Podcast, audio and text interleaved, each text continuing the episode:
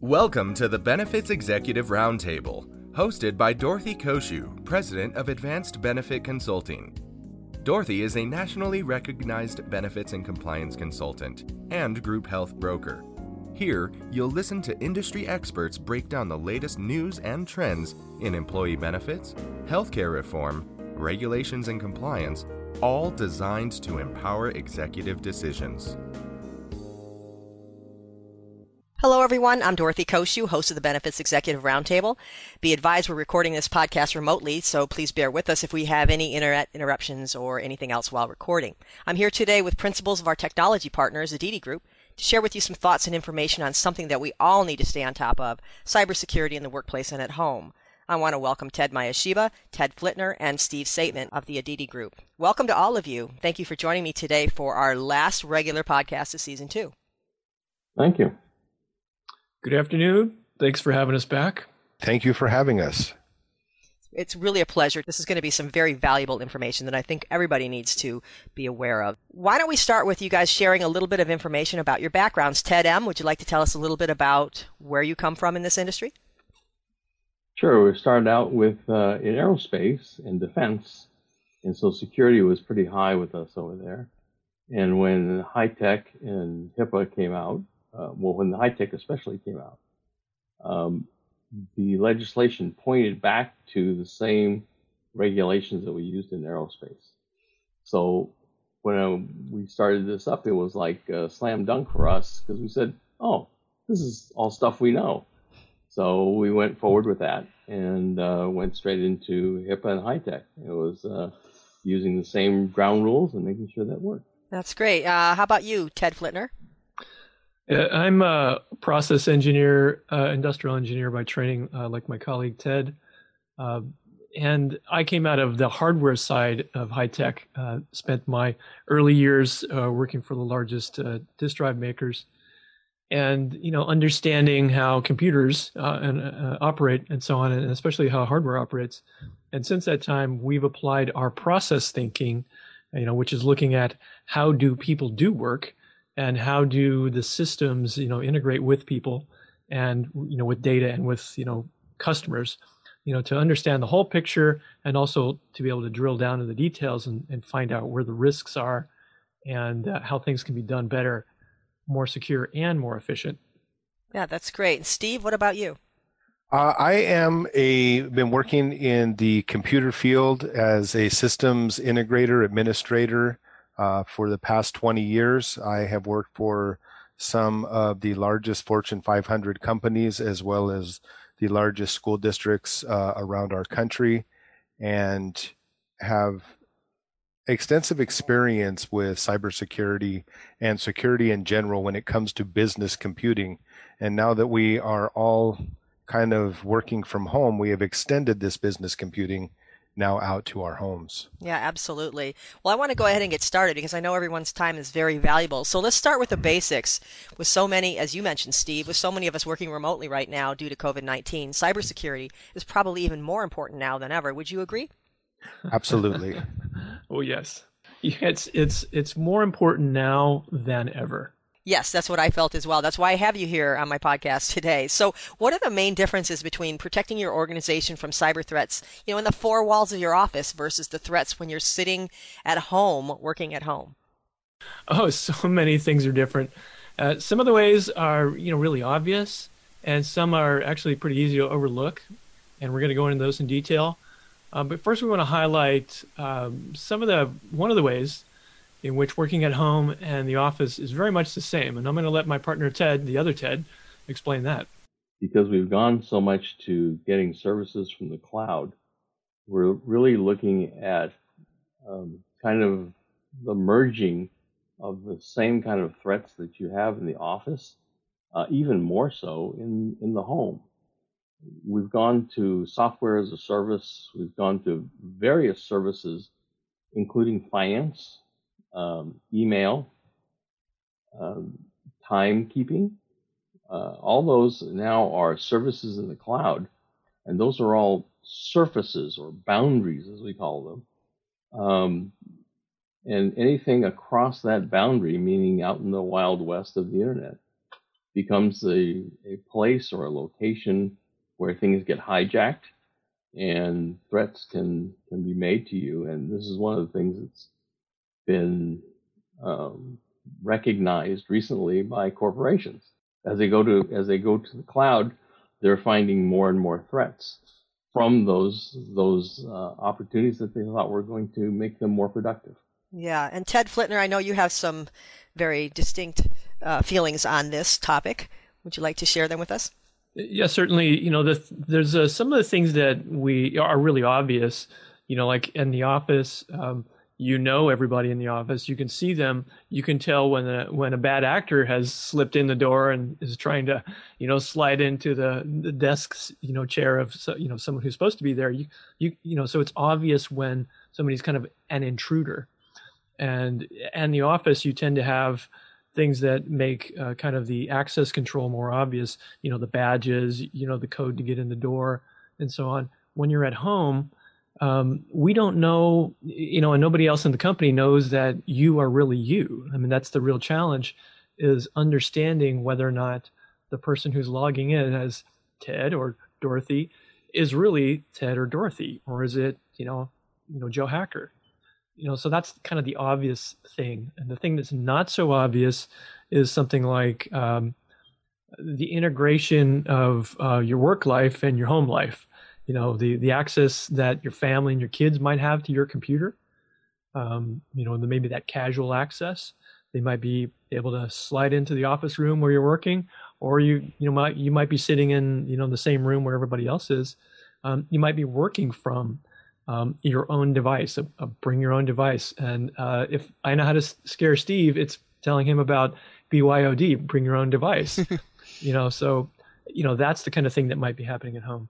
The doors that are open, the windows that are open at home, um, so people can hear conversations or see through your window. And you know, it's it's not too hard to get a um, you know digital, you know, Zoom and uh, look at your screen from outside the window, you know, the neighbor, you know, behind you who's, you know, looking down through your window at your screen, looking at you typing in your passwords, you know, that type of thing. You know, that's something that maybe we don't even think about. Mm-hmm. And there's the kind of physical security things that happen at home that are uh, different than in office. You know, we we tend to at home we tend to be more casual. And you know, you've got people coming and going. You've got the kids coming and going. You've got their friends you've got the UPS delivery, you know, you've got a Grubhub stopping by. And any one of those is an opportunity to slide in the door and to, you know, grab a computer, to grab, you know, something um, that actually has very, very valuable sensitive data, you know, and, you know, breach worthy data. And Steve's statement, I want to hear your your uh, opinions on this because he, he he targeted you specifically on the bring your own device thing. So I'd like to I'd like to hear from you on this generally bring your own device is is uh, a, a cybersecurity person's nightmare because you have no idea what people are bringing into your environment. One of the things with the COVID and working from home, uh, bring your own device, all of this has cumulative um, repercussions in that it's difficult for the cybersecurity engineers to watch things because we've now, it used to be that we came to the office and the traffic that we were monitoring and looking at was between the hours of eight and five, eight and six, right? You had the people that stayed late, seven, eight o'clock at night. But now it's a 24 hour shot. People get up in the middle of the night and they can't sleep because they've been home all day. And so they get on their computers and they start working. And so it's difficult to be able to ferret out the bad actors versus the people who are actually doing you know regular work just at these very very awkward off hours that that we're not used to seeing. So the the with everyone working from home it, it has really intensified the traffic that is coming through business organizations vpns all of the other associated services. And because we have become so cloud friendly uh, the, the vector for attack is is enormous because it's it's everyone has Spotify accounts, Netflix accounts, all of these cloud service accounts that we walk around with every single day in our phones, on our home devices, on our laptops and computers. And the hackers have a 24 7 smorgasbord of things to choose from. What, you're telling me that things like having Spotify and iTunes and having Netflix on your devices, that you telling me that could be unsafe? Come on now. The, in the past three months, there's been two successful uh, credential hacks for Spotify alone. Wow. And and they've had you know each of them uh, as many as a hundred thousand accounts have been compromised where they end up with people's personal information, email addresses, usernames, generally not passwords, but really what they're looking for is identifying information that can then be sold to someone else to do nefarious things with. Right. Well, let's talk about those bad actors that you mentioned. I know there's a lot of them. Can you walk us through some of the most common threats right now? What are they, you know, what are they using primarily to steal information? It, well, it, you know, the the first first way to gather information is email. You know, it, it's something that we're just we're constantly checking, we're constantly flying through, and and it's so easy to click on something, um, and either answer a question, um, fill out a form, you know, provide something, or click on something and download something um, that's either obvious or, or innocuous you don't even notice.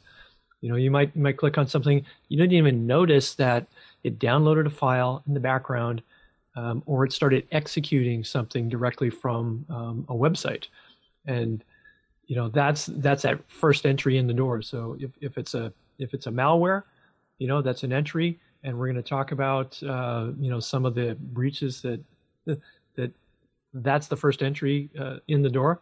Uh, but it's also phishing for information. And I had a great example. I had, you know, this just came in uh, this morning. You know, I had somebody, uh, one of my one of our other uh, business partners, uh, got an email, and the email, you know, no subject line, you know, and so, um, you know, when you have those emails that don't have a subject line, you know, it's it's a kind of a tip off that uh, they probably didn't know exactly what to say to get you to, you know, to to click, um, and so those are ones that are, you know, let's be a little more careful. And it was an email. They're basically saying, hey, you know, uh, got something urgent. Send me your cell phone number. My partners all know my cell phone number.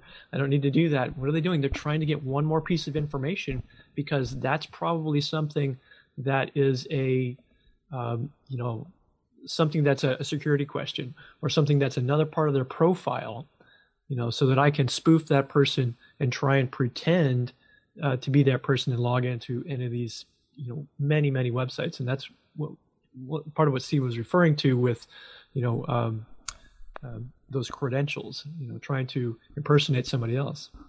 Well, there's always the um, the link from DHL or FedEx that you're not expecting, but in these days and age, of course, you sometimes you forget what you've ordered and, and who it's coming from. So it's um, it's kind of normal in hurried state to go and click on that that, that email with the tagline of uh, "Here's your latest information on on what's going to be delivered."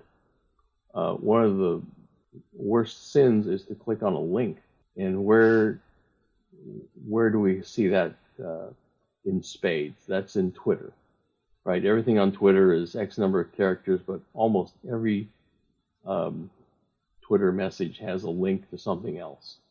And just by doing that, you may be downloading malware just by just by clicking on that link. A very famous one is, like I said, the DHL, UPS, FedEx link that says, click here to get the latest information on delivery. And you click that, and just after you do that, uh, somebody's downloaded malware to your computer. So uh, they don't have to. You don't have to necessarily input information, your own personal information. They can get that by just downloading that that package, that payload, to your device, and now they can go through at their leisure uh, while you're asleep and go through your phone because you probably don't shut down your phone either. I do. I'm one of the people. Um, I'm one of the people that I know that actually shuts off my phone at night, but almost no one else does. Our, our training has succeeded. I wish I could. I, I, I, would if I could. Yeah. Uh, one of the the latest ones that that I have heard uh, came from a colleague of mine, and really oddly, they they it happened to be his mother had made a payment through PayPal. Uh, decided, you know what, I don't want this. I need to cancel the payment. And so the a lot of these online services don't have a person to talk to. Everything is done through email, through chat. And so she did the next best thing. She went to Google and looked up PayPal where do I get help?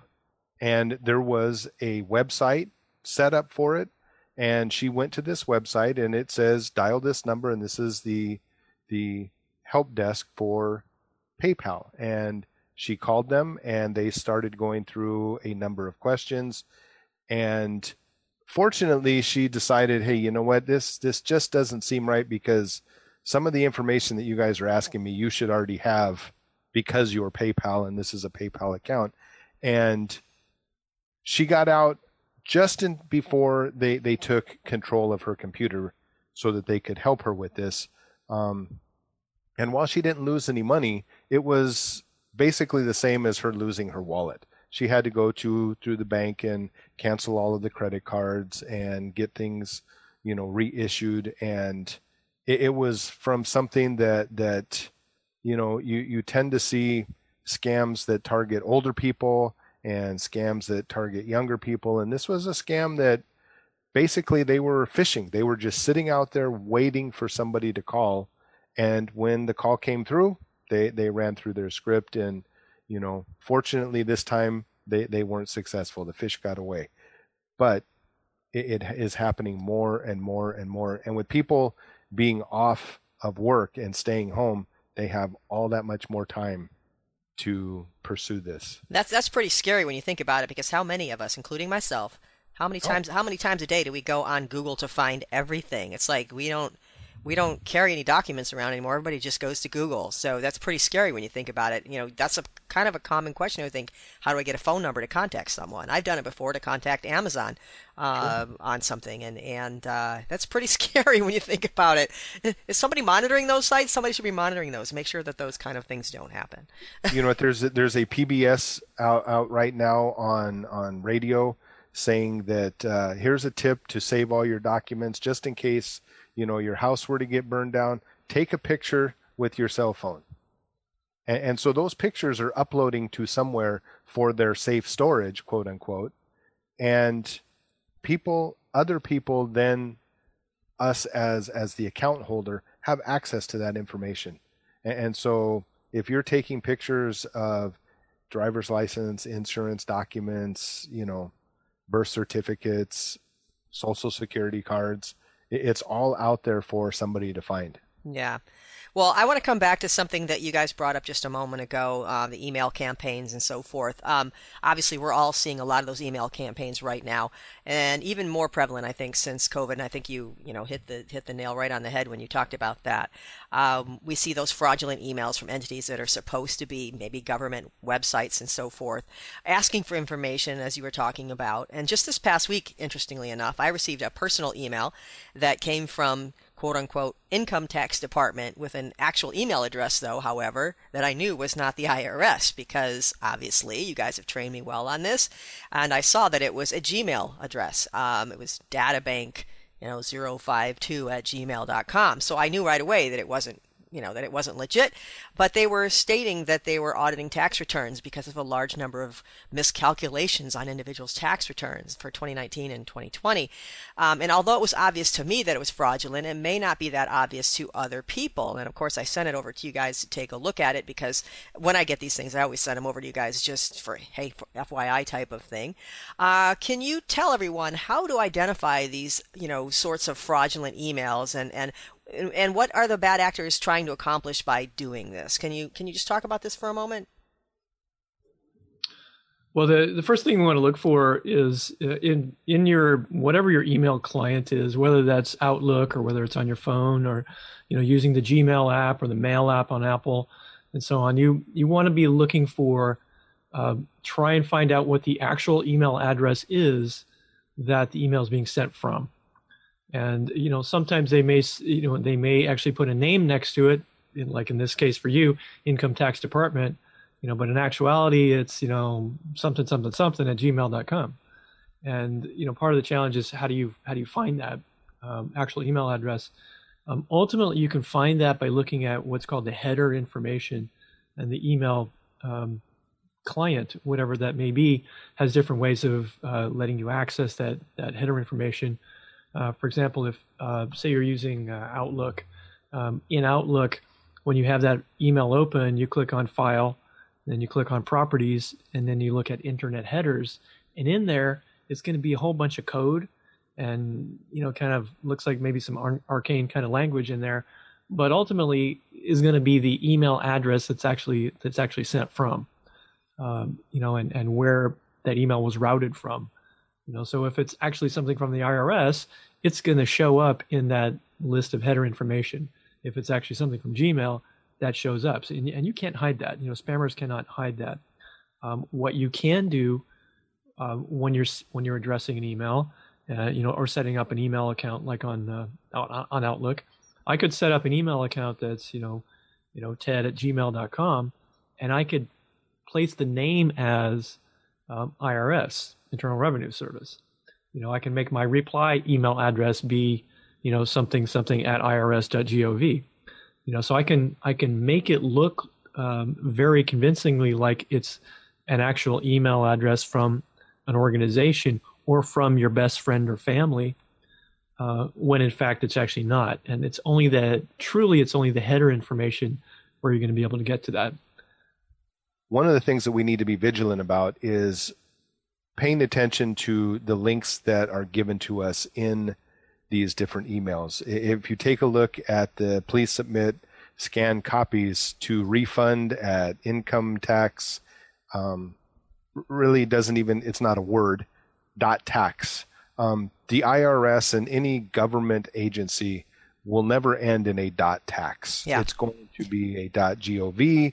And so they, they give us clues in their emails as to who they actually are. And and if we just, you know, really quickly scam skim over the information, um, we, we can miss that. If if we stop down and actually read what they're asking us for, uh, it becomes pretty obvious and, and we can easily train ourselves to pick up on uh, the discrepancies of what it should be and what it actually is. And I think there's something important that when we were talking via email, when I sent this uh, over to you guys, uh, some obviously very things that are obvious to us, but maybe not so obvious to other people uh, until we maybe bring it up and think, oh, that's right. Um, keep in mind that government offices, particularly the IRS, does not email people if they have a question, if they have a concern, if they want you to resubmit something, if they think a calculation is incorrect, they're going to send it via what? U.S. Postal Service.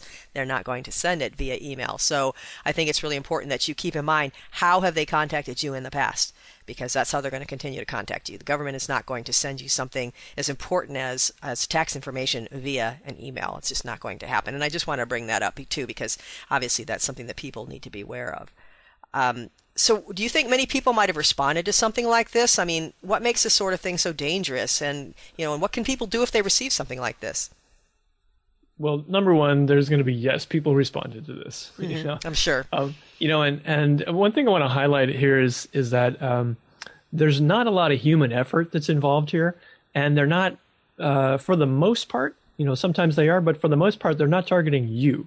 They're targeting anybody.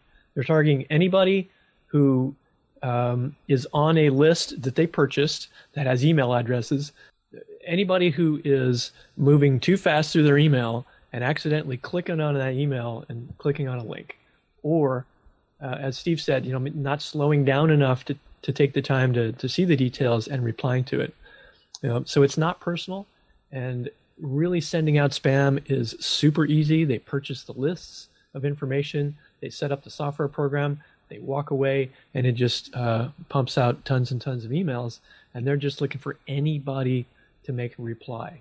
And they're going to start adding any information they get to whatever they already have on hand. And they'll either use it themselves or go sell that to somebody else who is maybe more sophisticated.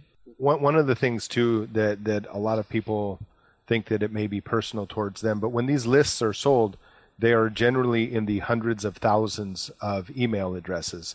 And a successful phishing campaign is if they can get back one half of 1%, they can get response from one half of 1% of that list. Um, it, it is a successful campaign. So they only need very, very few people to actually respond, but that turns into a real number when you get, you know, these large starting numbers of 100,000, 200,000, uh, you know, where these large breaches from these cloud providers come in. Uh, it's not hard to build these lists. Right. So what what should people do if they receive something like this? Should they re- report it to someone? And if so, how do they report that? Well, the, the, the first thing I want to tell everybody is to slow down. I know it's really hard, but you know, and this is something that that has to come through training. You know, when we're talking about for for employees and staff, is and and repeated training. We have to kind of keep repeating this message, and everybody has to really kind of make this a habit of slowing down when you're reading through your email because it is they're getting more sophisticated they're making it look more real they're making the ma- actual message and the content and the branding look better. You know um, some cases like the one you just mentioned they didn't do a very good job it's pretty obvious. But um, you know if you're moving fast through your email and you're just going boom boom boom boom boom it's easy to go boom boom boom boom click. Oops. You know so first thing slow down and teach all of your people to slow down? Depending on the email client that you use, there is a number of ways to report spam, phishing. If you're looking, uh, if you use Outlook and, and Office 365, um, within the actual message, they have a way that you can report it as junk, report it as phishing, report it as spam. And these messages then go back to Microsoft and they are incorporated, you know, into their AI that takes a look at things and they are assigned a, a hash, which is a series of numbers that identifies this type of message and they're able to block it uh, from ever reaching you in the future. So as more and more people report this, um, it keeps the the bad guys on their toes because they need to change their methods because their methods stop working sooner uh, rather than later. So the more people that report this, uh, the the better off it is for the collective. Okay, on that same topic, we're, we talked a little bit about government stuff. I want to briefly mention. I think it's it's a good way to prove a point. Um, last year, HHS sent out an official notice in early August that OCR had been made aware of uh, postcards that were being sent to healthcare organization disguised as official OCR communications claiming to be notices of a mandatory HIPAA compliance risk assessment. And the postcards have a Washington, D.C. return address, and the sender uses the title Secretary of Compliance, HIPAA Compliance Division. Uh, this postcard was addressed to healthcare organizations, to their compliance officers or HIPAA compliance officers, and it prompted uh, recipients to visit a URL and call or email, um, take immediate action on a HIPAA risk assessment. And the link, of course, directs individuals to a non governmental website you know, that was marketing consulting services. And they even, when they sent this information out, they sent a copy of the postcard and they told everybody this is what the postcard looks like. So this is not electronic. But why is this important for you to understand? And by the way, in this case, HHS and OCR actually said that if you suspect something like this, report it to the FBI. They were actually referring people to the FBI. So is that something that the average person can do? And let's, I, if you guys talk a little bit about, you know, the importance of this and and um, why it's important that we take look you know take a second look at these types of things. Well, uh, first thing I want to say is that um, ultimately that is electronic, you know, because uh, like in this case, that postcard was what was it trying to do? Get you to go to a website that's not an HHS website and fill in some information and give away give away your identity so that somebody can uh, can either use that to hack into something or or go sell that. You know, somebody wants to actually uh, create credit fraud in your name. You know, so it, it is electronic, um, but it's you know it's really just an expansion of kind of the different surface areas of of phishing, and the, this is phishing that you know from our perspective, it started with emails. Emails trying to trying to glean a little bit more information about you, get you to reveal yourself, so that you know we can either create credit in your in your name or uh, use that to go hack into various different services that most of us have signed up for. You know, and and um, that's kind of expanded to uh, voicemails that you might get. You know, someone leaves you a voicemail hey, call call back on this number. Hey, I'm traveling. Call back on this phone number. Leave that pertinent information so I can get this job done, this thing for the office, this uh, wire transfer that needs to happen, right? You know, so it's kind of expanding from just email to websites to postcards, um, postcards in this in this example. Fake phone calls to postcards to videos, and it's it's more and more ways that things are being spoofed, right? So, um, and it's really you know, it's really just what Frank Abagnale Jr.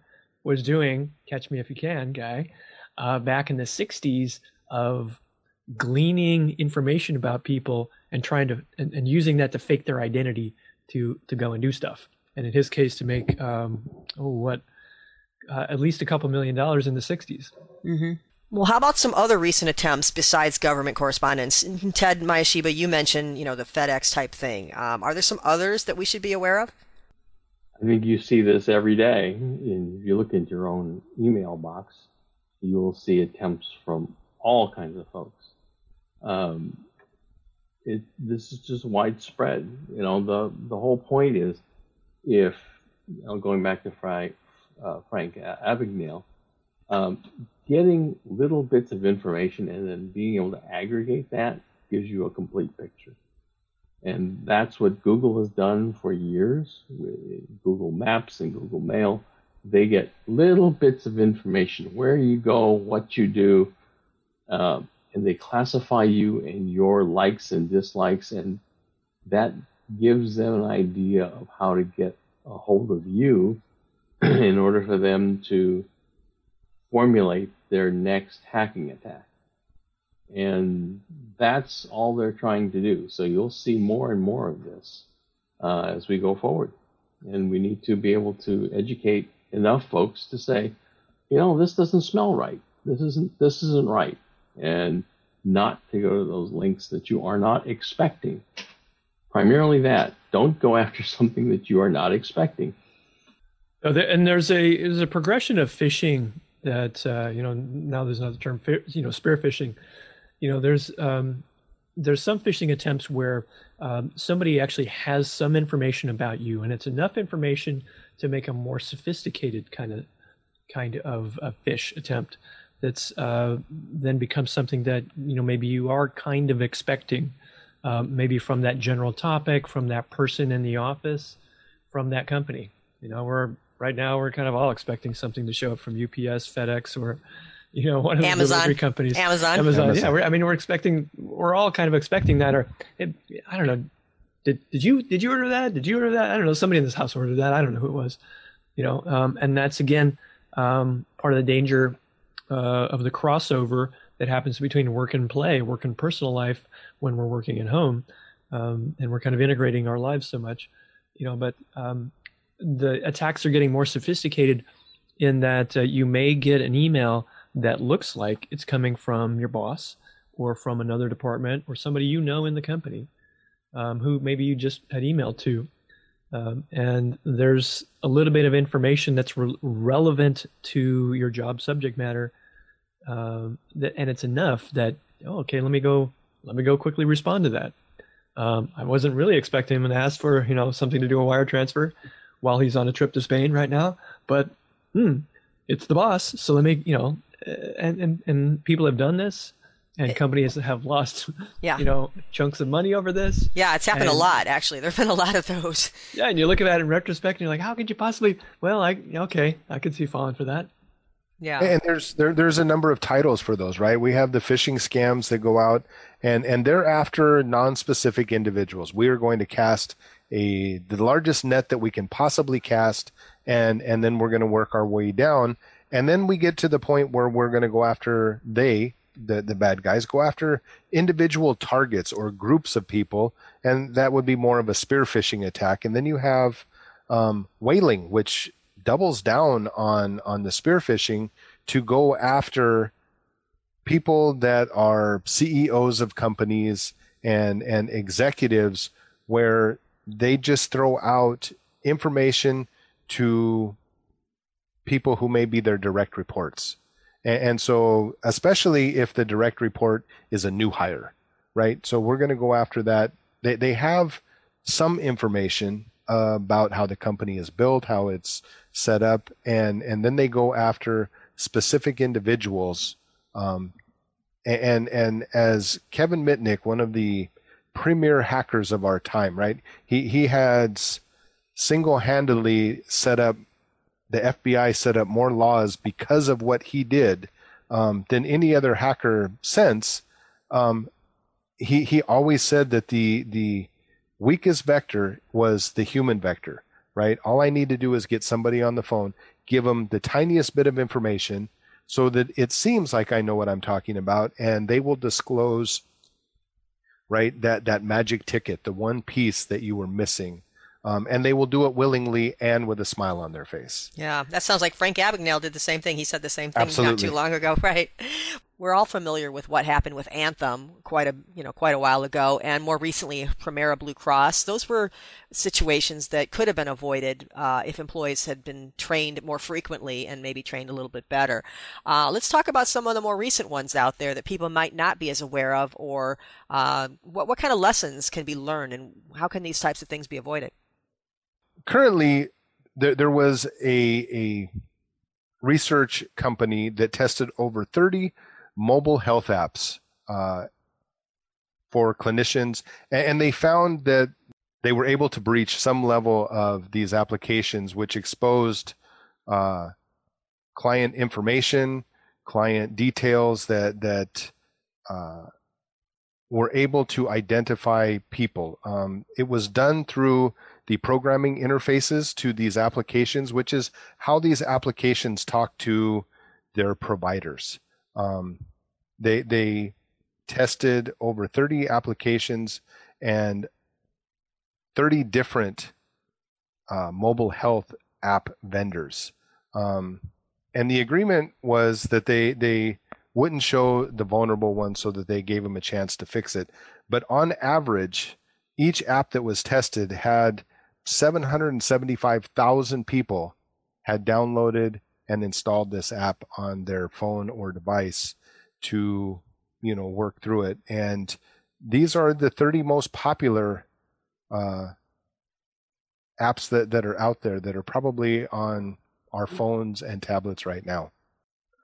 Yeah, and um, when we talk about these these huge breaches, that's where uh, the problems uh, and the challenges of the largest corporations are the exact same challenges that you as an individual, maybe a sole um, you know proprietor or a small and medium sized company, you have the same problems. Um, and also you as a, as a private individual, you have the exact same problems because most of those breaches, and certainly not all, but most of those breaches started by way of an email entry. Somebody clicked on a link in an email and a malware got downloaded or uh, some information was revealed you know through that phishing attempt and somebody used that to log in and fake their way into a company by logging in as, as, as somebody else. And uh, what happened with anthem what happened um, with the latest you know blue cross was it uh, excelsior in, in new york?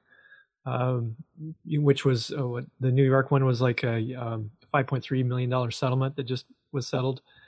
Um, what happened was um, the hackers get in, they get in, um, install some malware. In this case, with uh, the Blue Cross Excelsior, um, they install some malware onto an internal system, and it gives them access to move to other systems.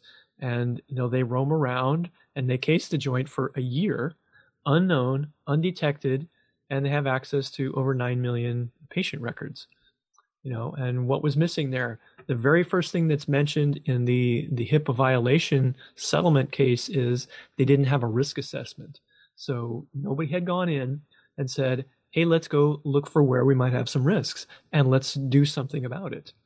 You know, but um, you know, the bottom line here is is that most of those major massive breaches that happen to huge corporations and hospitals and so on are the same kind of uh, threats that you face. It comes in the form of email or it comes in the form of somebody fishing for information. Well, that's very good information to know. Thank you. Uh, I want to talk a little bit about a recent Microsoft cyber alert, the Netlogon Remote uh, Protocol. Can you tell us what happened with that? Because I had a lot of questions about this because that one kind of hit home for a lot of people because a lot of people obviously use Microsoft. So, can you tell tell us a little bit about what happened there? So the the Microsoft Cyber Alert is really goes to show that we need to keep our computers up to date. Um, this was a vulnerability that was discovered based on on old computing technology. This basically what it did was when a computer is joined to a Microsoft domain, um, not only the person but the computer has a username and password, and so the password initially was set to 16 zeros. And so, what it would allow people to do if you wanted to take advantage of this vulnerability was when you encrypt 16 zeros, one out of every 256 times, the encryption code is all zeros. And so, they were just passing this encryption code along as the password, and it would allow them to impersonate the domain controller, which is the keeper of all credentials in, in an Active Directory domain. What that would allow the hacker to do was then be to impersonate the domain controller and gain access to all information in all computers in that domain uh, that they had access to. So it, it allowed them to execute code as an administrator without ever even having to give a password. And, and, so that gave them access to all information that was tied to these computers um, with never having to give a password. Um, and so Microsoft fixed the the issue with an update. And so one of the things that that we need to make sure to do is to keep our computers uh, with the most up to date patches that, that Microsoft and other vendors put out. Apple, you know, uh, HP, any of the, the providers. So, so when you get that pop up that comes up on the bottom of your computer and it says that you need an update, you shouldn't just ignore it. Is that what you're saying? Absolutely. You, you should eh, install them as soon as they are available. They they do have, well, uh, no, I'll stop there. Like, okay. just like just say yes. okay. Okay. Because sometimes they'll break your computer, but for the most part, it's yeah. a good thing. okay. Okay. Well, right. you know, and there's and there's a little a little bit of caveat to add with that. Um, you know, you also want to make sure that you know you don't have you know malware on your computer. You know, we know uh, anybody who's had an adware that they got from visiting a website that was spammy, or maybe from clicking on something that they shouldn't that's that adware that you know maybe when you navigate to certain websites this this pop-up shows up. Um, we shouldn't ignore those pop-ups that say hey you, you should update to this thing but you should read it. And, and read it like you're reading the email. Um, because there have been adwares that have uh, or malwares you know that have created pop-ups that said hey you need to you have a windows problem. You know click here to fix it you know, and you and you've seen that, you know, from visiting various websites. Uh, usually, it's websites that are like infor- information bulletin boards, that kind of things, where you're trying to learn about, you know, maybe a Windows problem, right? You're trying to look up this Windows problem. You go to a website, you know, blah blah blah tech something.com, and you know that may have some advertising on it that says, and one of the ads is a big giant button that says you have a Windows problem. Click here to scan, or something like that. You know so we want to take a moment take a breath it's just like you know a parent with a child take a breath. Let's actually read the email. You know let's read the message the error message whatever it is the the update message. Let's call let's call ted and ted and steve and have them look at it. it. exactly. That's what i do. understand it call the tech folks you know so that somebody can explain it to you but don't ignore it and also don't just blindly click on it so now we know about what these attempts were all about. Is there a common denominator, and what's the real point of these actions? Um, what are they trying to gain? Well, the the common denominator, uh, as as Frank Abagnale knows, as Kevin knows, as as we know, it's people. The common denominator is people. People are the weakest link uh, because um, we are so often willing to give up information uh, to somebody who we we think we trust, we think we know. Uh, we're so often willing to give up information that um, might help get the job done. We're so often willing to let somebody log in. Hey, you know, and you know, believe it or not, this has happened so many times in, in HIPAA breaches. You know, somebody has uh, given another uh, co-office worker um, willingly um, access to their account, you know, whatever that account might be within the company, to go log in. Uh, go log in as me. Um, you know, I'm too busy to handle this right now. Go do this, you know, on my behalf and get this thing done. You know, we're so willing to to help out and and you know get things done that um, we allow uh, somebody to get access to the wrong information. In that case, um, it's access to uh, excuse me, patient information that they shouldn't have access to because it you know wasn't their patient to deal with. Um, and HIPAA says that's a violation. Um, in the case of HIPAA, what are people after? Um, well, sometimes, uh, say for example, tabloids are after what's the health status of a celebrity because that sells papers, and again, that's a HIPAA violation to you know breach the personal medical information of, of, of somebody. Um, in most cases, it's it's it's all about money. Um, it's about creating credit in the name of somebody, and that could include creating credit in the name of someone who is in who is just a child, um, and that's easy to do. It's it's actually believe it or not, that's one of the growth areas in credit fraud is for you know people who are under 18 years old, and oftentimes you know just very very young children because they already have a social security number and so credit can then be created. Right, and we talk about that sometimes in our HIPAA training too. You you give an example of what an eight year old child, and he's already how many thousands thousands of dollars in debt, um, 10, 50, $57,000 in debt or something like that, and he's eight years old. Um, I think it's four. Is he, think, was he four? Think, and tomorrow I'll be four years old. Okay. okay, four years old. That's even worse. But yeah, these kind of things are happening quite a bit. Well, the issue about credentials, I mean, credentials really are the cybersecurity professional's way of knowing who you are and therefore what rights you're given. So in some offices, this is not well known. Uh, and so credentials are usually swapped.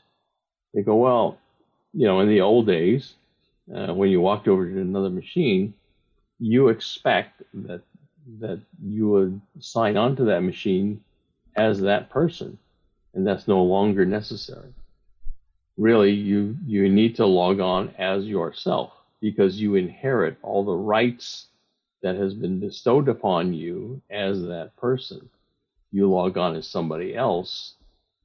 Um, the records show that somebody else had logged on and their actions, uh, for good or ill, are credited to that account. That means um, in if if there was a breach based upon that, uh, that person's in trouble. They're on they're on the hook for the liability. Okay, good yeah. good information. Good information. So if you're an employer what should you be doing to be sure that these things don't happen in your organization? What types of protocols should they have in place? What types of training, etc., to you know to prevent these things from happening? And how can you be sure that your employees aren't clicking on the wrong links and uploading private documents to social engineering attempts and that sort of thing? What can they do? Well, as much as possible, automate that update feature. Update um, operating system. Also, update your uh, your browsers. Um, as browsers are becoming more and more powerful, um, you know, Chrome and Firefox and Edge and the like, they have to, just like uh, operating systems, they have to be updated on a regular basis because vulnerabilities are found regularly on on those uh, issues. So um, you have to be able to, as a policy or as a procedure, um, for all the people that are out there distributed doing work for you. Uh, make sure that they've they've clicked on the automate you know uh, automate the update for all the browsers that they use um, and and their operating system to make sure that they're up to date.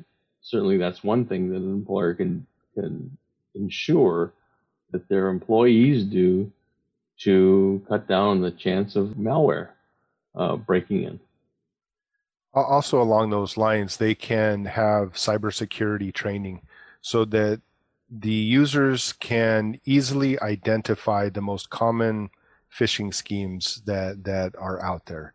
Um, there are ways to for an employer to launch their own phishing uh, scam on their employees, and it will record who clicks on this, and then they can take that information and target those particular individuals with more training so that they know that it's getting through. And you know do this on a quarterly or semi-annual basis because as we go through right when when we get a speeding ticket we pay attention to our speed for a good couple of months after this happens and we're very attentive to it. But then slowly but surely it, it fades to the background. We need to do the same take the same type of uh, attack on on this cybersecurity so that it is always in the forefront of our, of our minds. Yeah, and we know that you know if we don't talk about it on a regular basis, then it's not important. You know, kids know that from parents, and employees know that with their with their managers. You know, so if it's something that you talk about on a regular basis, then it may be something that's important to people. You know, so just keep keep hammering on that. Um, there's also uh, there's quite a few different uh, strategies that can be employed. There's different processes and tools that can be can be used you know, one of the things that uh, you know I mentioned earlier that makes uh, guys like us and especially Steve cringe is the idea of bring your own device. You know, so one of the things we like to recommend uh, certainly is, if possible, companies um, just give your you know give the devices to your employees. Don't allow them to use their own machines, their own iPads, their own tablets, their own laptops, their own desktops to do business uh, work if you can help that you know so if, if it's something that's provided by the company then the company controls can lock down all the administrative you know rights and features so that only the software that's needed for those employees to do the job is on there and that nothing else is allowed on there and they can control and deploy updates um, centrally uh, and at the same time um, you know so that's something that you know we always recommend if that's not possible, you know, um, then we want to try and use things like mobile device management services. You know, have your employee add that on there. Um, we always want to be backing up data so that if there's a doubt, we're going to go ahead and wipe it out on that device. You know, and you're not going to wipe it out if you have a little doubt in your mind. Well, do I really have a backup? You know, um, so you know, so when that scenario comes up and you say, you know, I, I haven't seen my phone around or my laptop for, you know, like a couple of days now. Um, but I can't remember the last time I ever backed it up. So mm, I'm just going to kind of let it float out there. And really and truly, as soon as that device that has very sensitive information um, goes goes out of your awareness, you know, goes lost, um, then you want to hit that invoke that wipeout command so that if there's any chance that somebody stole that, that person doesn't have access to the data. Yeah, some very good points. Well, let's summarize. Uh, we've gone over some common threats. We've talked about what's more prevalent now. You guys gave some great specific examples. How about a quick recap? What are the main elements to be aware of, home versus office, and you know what can you do to protect yourself and your company? So one of the things that we can, you know, take a look. We, we've gone over the common threats the distinction between home and mm. office has now in the over the past year become very very blurry. Um, our home is our office, and our office is our home. Uh, we need to be vigilant to make sure that the practices that we have in the office um, are translated to our home offices, and you know make sure that that we look at computing as if we were in the office all day, every day. Um, we need to keep our computers up to date um, with any vendor patches or or application patches that that come out so that we can, you know, fend off as best we can the known vulnerabilities that are out there.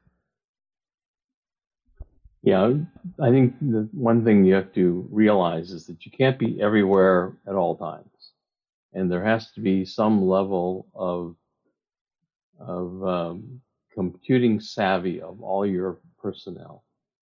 They have to be able to recognize an email that is potentially harmful.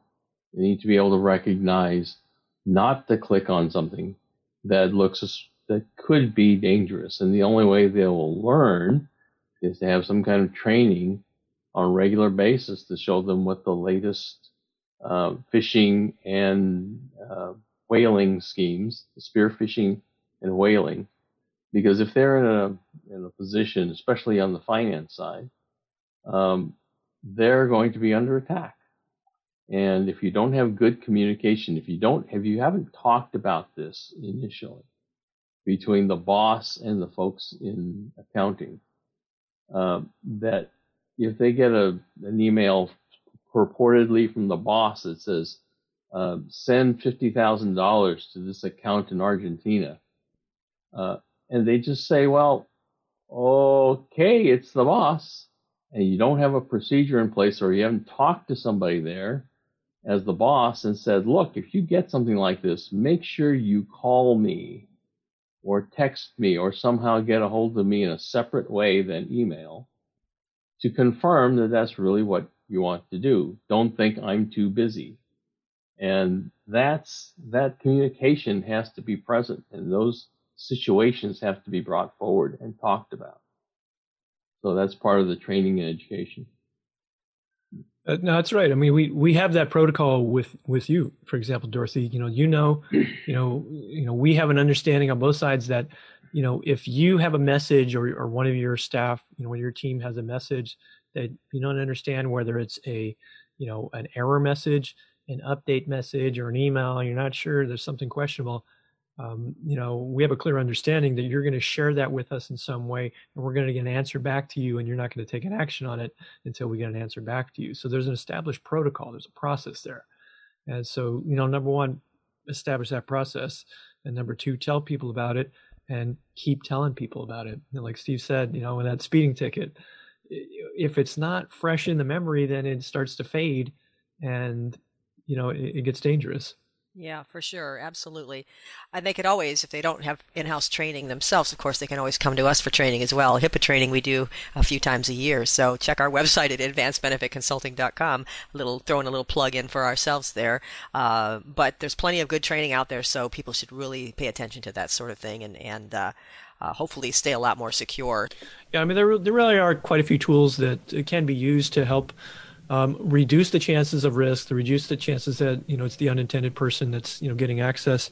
You know some of those tools we mentioned, you know using business devices, um, but also using you know helping people to um, actually um, directly access to the to the company, um, so that computing is done on company machines, even from outside the office. You can do things like remote desktop. You can access. Um, you can use a VPN, which is a vir- virtual private network so you can access to the office safely and securely. You can help people set up um, in their homes. You can help them set up uh, secure networks within the home using uh, firewall hardware equipment. You can help them set up separate um, home family play Wi-Fi side versus uh, business Wi-Fi side, and also, you know, family network side versus a business network side uh, by creating you know um, separate VLANs, a virtual uh, local area network, or separated you know Wi-Fi's. You can um, encrypt uh, machines, and, and HIPAA requires um, encryption at rest. So even if it's uh, say an employee's machine that they're using instead of a you know a company machine, you can help them um, to encrypt that. Um, you can use uh, mobile device management systems. These are these are programs that are um, keeping contact with each device that's being computed on, and it allows you the capability of wiping them out. You know, re- basically like remotely resetting them back to you know some kind of factory setting, so that if you know, like a kind of like a LoJack when that car gets stolen, you know, you can invoke that self-destruct command so that um, the hacker or the thief doesn't have access to the records. Um, you know, so there's quite a bit that can be used, and um, these are things that you know maybe a lot of people, um, even IT departments, you know, haven't used before. They're not sure how to set up, for example, a virtual uh, machine that somebody's going to dial into on their server, or how to set up a VPN, or how to set up a VLAN. Um, you know, but that's something that we can do. We can help people to um, implement. We can help recommend um, the right solutions, help them implement it, and get them trained. And there are both um, software versions of these things and hardware versions, correct?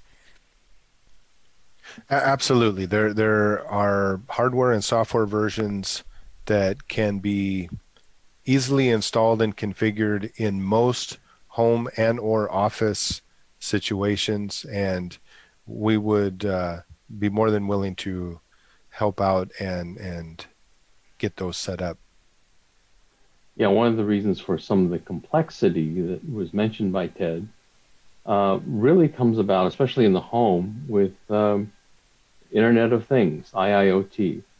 Uh, things like smart speakers, if you have an Alexa, if you have a thermostat, a smart thermostat, uh, smart door locks, smart bulbs, child monitors, all those are so easily hackable and they get onto your Wi-Fi, and from the Wi-Fi short jump onto your business machine. Yeah, and they scare me. I won't do any of that Alexa stuff. It's it's just it's too scary for me. That's just, I'm not afraid to admit that.